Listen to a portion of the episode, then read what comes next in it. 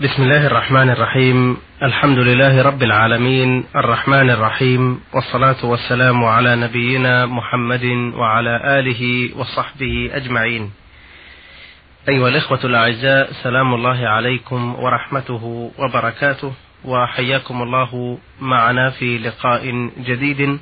مع فضيلة الشيخ عبد العزيز بن عبد الله بن باز الرئيس العام لإدارات البحوث العلمية والإفتاء والدعوة والإرشاد والذي يسرنا في لقائنا اليوم أن يتولى الإجابة عن جميع أسئلتكم في هذه الحلقة.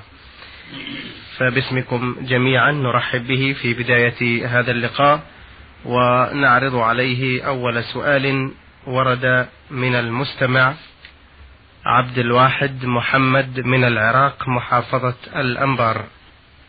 سؤاله أو هما في الواقع سؤالان. سؤاله الأول يقول رجل عنده منزلان قديمان فباع أحدهما وهدم الآخر على أن يجدد بناءه ولكن لعدم توفر المواد المطلوبة للبناء فقد تأخر فيه إلى أن حال الحول على قيمة البيت الذي باعه وبعد حولان الحول وجد المواد اللازمة لبناء البيت وقام بإنشاء البيت الجديد وأكمل بناءه وسكن فيه.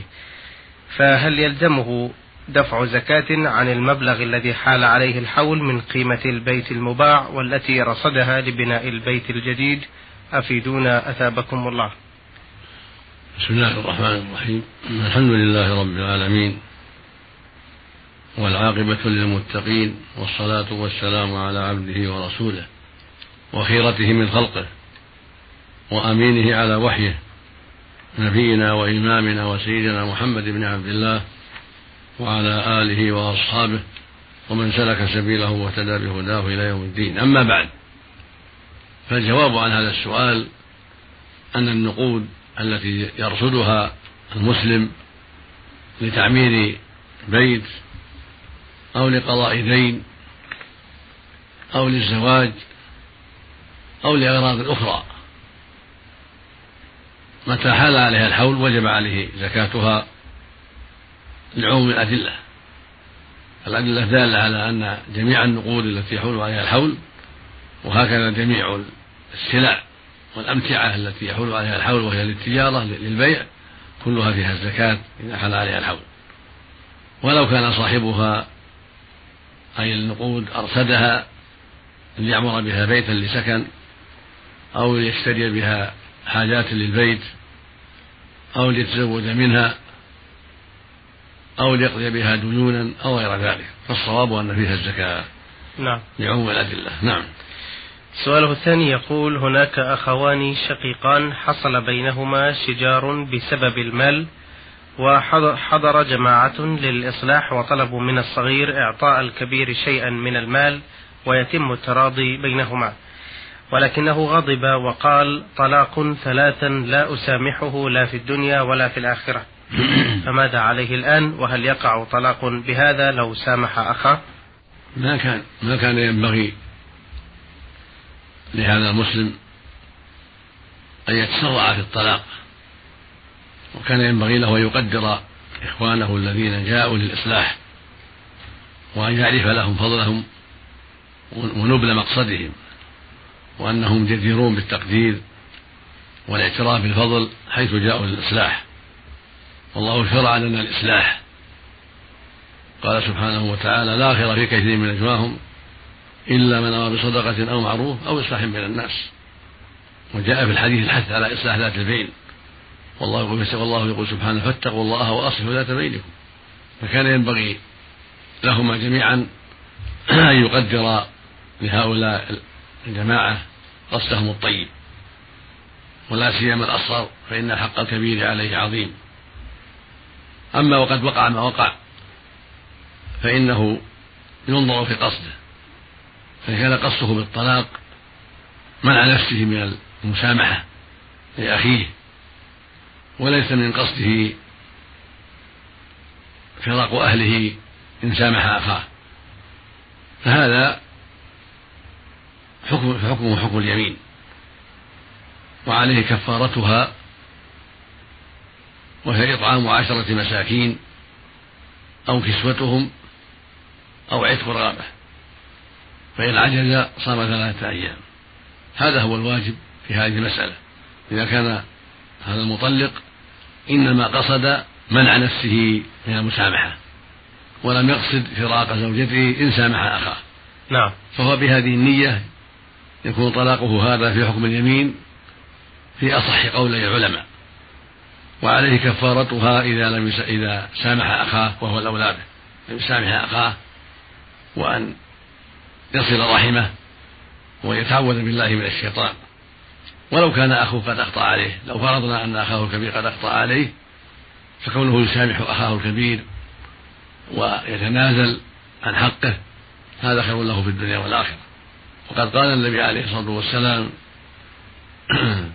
في الحديث الصحيح ليس الواصل بالمكافي ولكن الواصل الذي إذا قطعت رحمه وصلها فهذا هو الحكم في هذه المسألة إن كان قصده منع نفسه من مسامحة أخيه ولم يقصد فراق زوجته إن سامح أخاه. أما إن كان قصده فراق زوجته قصد منع نفسه وفراق زوجته إن سامح أخاه هذا قصده. يعني نعم. يقصد منع نفسه من المسامحة ويقصد مع ذلك أنه يفارقها وأن الطلاق يقع إذا سامح أخاه. فهو في هذه الحال ينبغي له يسامح أخاه وتقع عليه طلقة واحدة ويراجعها لأن الثلاث لفظ واحد تعتبر واحدة على الصحيح من أقوال العلماء. فقد ثبت عن عن النبي صلى الله عليه وسلم من حديث ابن عباس في صحيح مسلم ما يدل على أن الثلاث إذا كانت لفظ واحد تعتبر واحدة فيكون له الرجعة. إذا سامح أخاه وقعت طلقة واحدة فقط من هذا اللفظ وله أن يراجعها في العدة بقوله راجعت امرأتي. أو أمسكت امرأتي أو رددت امرأتي وعليه يشهد على ذلك شخصين. هذا هو السنة يشهد عدلين على هذه المراجعة. هذا هو الذي ينبغي إذا كان لم يطلقها قبل هذا طلقتين. أما إن كان قد طلقها قبل هذا طلقتين فتكون هذه الثالثة يكون ما فيها رجعة. لكن إذا كان ما طلقها في الطلقتين فإنه إذا كان قصد إيقاع الطلاق فإنه يسامح أخاه وتقع طلقة ويراجع زوجته والحمد لله. فصلحه مع أخيه أسهل من وخير له من من مسألة الطلقة إذا وقعت فإن أمرها لا يضر. ما دام له فسحة في الرجعة ولم ولم يطلق قبل هذا طلقتين فإن أولى به أن يسامح أخاه ولو وقعت عليه على زوجته طلقة فإن أمرها بحمد الله سهل ومصالحة أخيه. مهمة كبيرة وقربة عظيمة. إذا كان أخوه من أهل الخير والإيمان من المسلمين. أما إذا كان أخوه ليس بمسلم أو ممن يظهر الفسوق والعصيان والكبائر فتركه وعدم المصالحة قد يكون خيرا لأخيه حتى يسلم من شره وما لديه من فجور أو كفر. لكن ما دام أخوه مسلما مستورا فمصالحته مطلوبة وصلة رحم ولو وقع بها طلقة لا تمنع من مراجعة الزوجة والله المستعان نعم. بارك الله فيكم آه، لو فرضنا أنه كان يقصد إيقاع الطلاق لو سامح أخاه وفعلا كان الحكم كما تفضلتم بإيقاع طلقة عليه آه، لكن لو لم يعلم بهذا الحكم إلا بعد أن انقضت العدة فكيف العمل؟ يعني سامح أخاه يقصد إيقاع الطلاق لو سامح أخاه إيه؟ وتفضلتم بقولكم أنه يقع عليه طلقة واحدة في هذه الحالة إذا سامح, إذا سامح أخاه.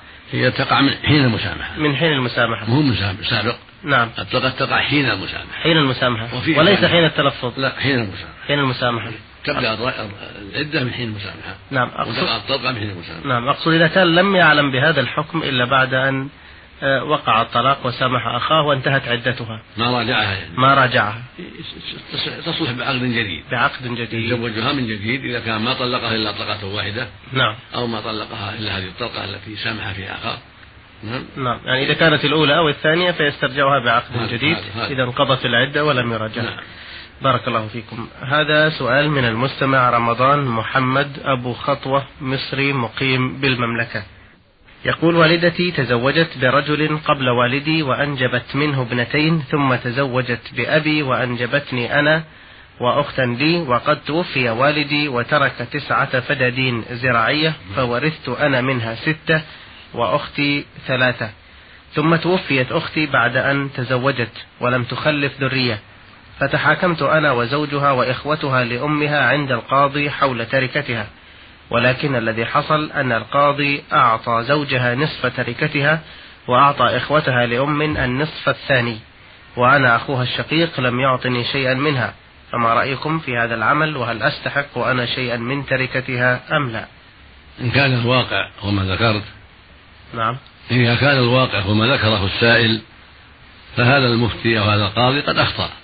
نعم. لأن للزوج النصف ولإخوتها من الأم الثلث يبقى واحد من ستة لأخيها الشقي عصب.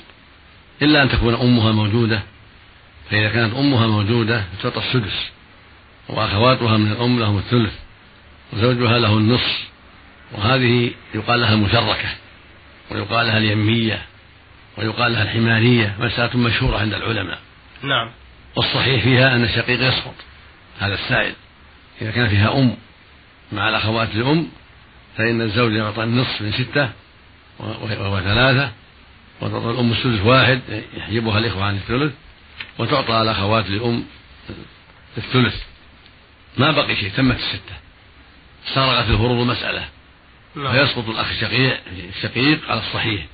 من أقوال العلماء هو مذهب أبي حنيفة رحمه الله ومذهب الإمام أحمد رحمه الله وهو المروي عن جماعة من الصحابة المروي عن ابن عباس وأبي موسى الأشعري وأبي بن كعب وجمعة من الصحابة وأهل العلم وهو الصواب. لقول النبي صلى الله عليه وسلم ألحقوا الفرائض بأهلها فما بقي فهو لأولى رجل ذكر.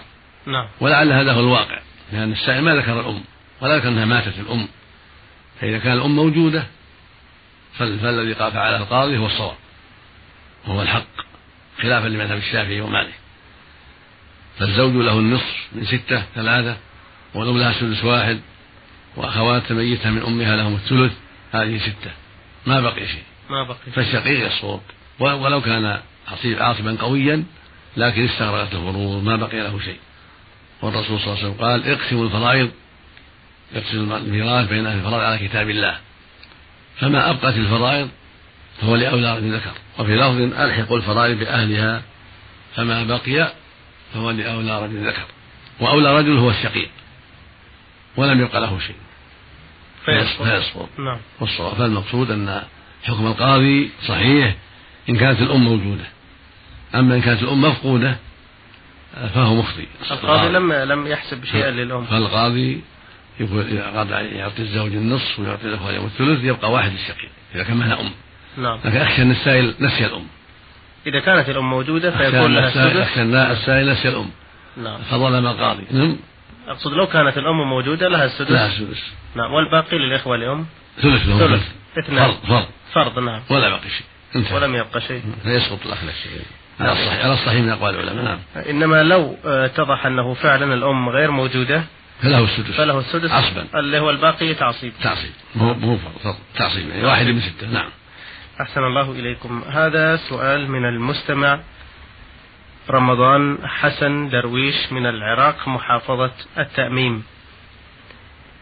يقول تزوجت منذ أكثر من ثلاث سنين بعد أخذ موافقة الزوجة وأهلها وبعد مضي هذه المدة طلبت زوجتي الطلاق بحجة أنها غير راضية بي وقت الزواج وأيدها أخوها في هذا الطلب وأصروا عليه. وهددني أخوها إن لم أفعل وفعلا طلقتها تحت وطأة التهديد والخوف من شره. فما الحكم في مثل هذا الطلاق؟ هذا يرجع إلى المحكمة والمحكمة تنظر في الأمر.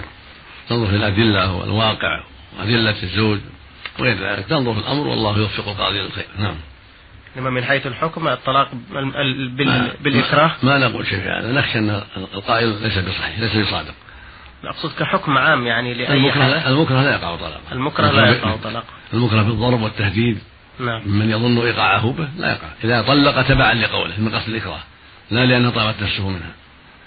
لكن الحكم بهذا يرجع القاضي لأن المدعي قد يكون ما هو مصيب. قد يكون ما أكره. نعم, نعم. آه هذا سؤال أيضا للمستمع عين حاء. صومالي مقيم في دولة الإمارات العربية المتحدة آه، أبو ظبي. يقول أنا رجل متزوج وقبل سبع سنوات تقريبا طلقت زوجتي طلقتين لسبب خلاف بينها وبين أهلي وكنت في ذلك الوقت خارج البلاد ووقع الطلاق بخطاب بعثته من صورتين وبشهادة اثنين من أصدقائي صورة للزوجة وصورة لوالدي. وبعد ذلك عدت إلى البلاد وعلمت أن صورة الخطاب لم تصل إليها ولم تعرف شيئا عن ذلك الطلاق. وبعد استشارة بعض الناس عندنا قيل لي يمكن إرجاعها بعقد جديد وتم ذلك وبعد أربع سنوات حصل خلاف مرة أخرى وأمام قاضي المحكمة الشرعية طلقتها طلقة واحدة والآن بعد مرور سنتين أريد إرجاعها خوفا على مستقبل أطفالي فهل يجوز لي ذلك أم لا؟ ما دام الطلاق الأول طلقتين هذه الثالثة انتهى. نعم. ما بقي شيء. نعم. يعني لأن طلقها الثالث حرمت حتى تنتهي زوجة غيره لا تحل له ما دام أن طلقها طلقتين الطلاق الأول وما بلغها. ما دام طلقها طلقتين نعم. ما بقي له إلا واحدة. فإذا تزوجها ثم طلقها انتهى. نعم. إذا لا تحل له إلا بعد زوج نعم. جديد. نعم. أحسن الله إليكم. أيها الإخوة الأعزاء في نهاية لقائنا هذا نتوجه بشكرنا الجزيل إلى فضيلة الشيخ عبد العزيز بن عبد الله بن باز الرئيس العام لإدارات البحوث العلمية والإفتاء والدعوة والإرشاد والذي تفضل بالإجابة عن أسئلة الإخوة عبد الواحد محمد من العراق محافظة الأنبار والأخ رمضان أبو خطوة مصري مقيم بالمملكة. والأخ رمضان حسن درويش من العراق محافظة التأميم والأخ المستمع إسماعيل عين حاء صومالي مقيم في دولة الإمارات العربية المتحدة أبو ظبي. إخوتنا الأعزاء نشكركم جزيل الشكر وإلى لقاء قادم إن شاء الله تعالى. نستودعكم الله والسلام عليكم ورحمة الله وبركاته.